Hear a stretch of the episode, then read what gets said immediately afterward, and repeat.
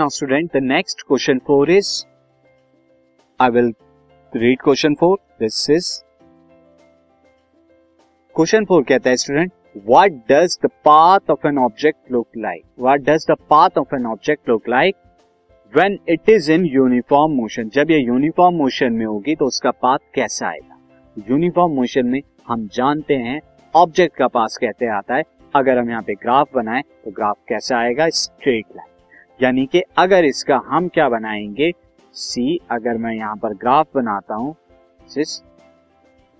Distance and time graph, तो यहाँ पर मैं टाइम ले लेता हूँ और यहाँ पर अगर मैं डिस्टेंस ले लेता हूँ, दिस इज डिस्टेंस. तो इस केस में अगर आप यहाँ पर ग्राफ बनाते हैं तो ग्राफ कैसा होता है? Graph is like straight line. Straight. This podcast is brought to you by Hubhopper and Shiksha अभियान.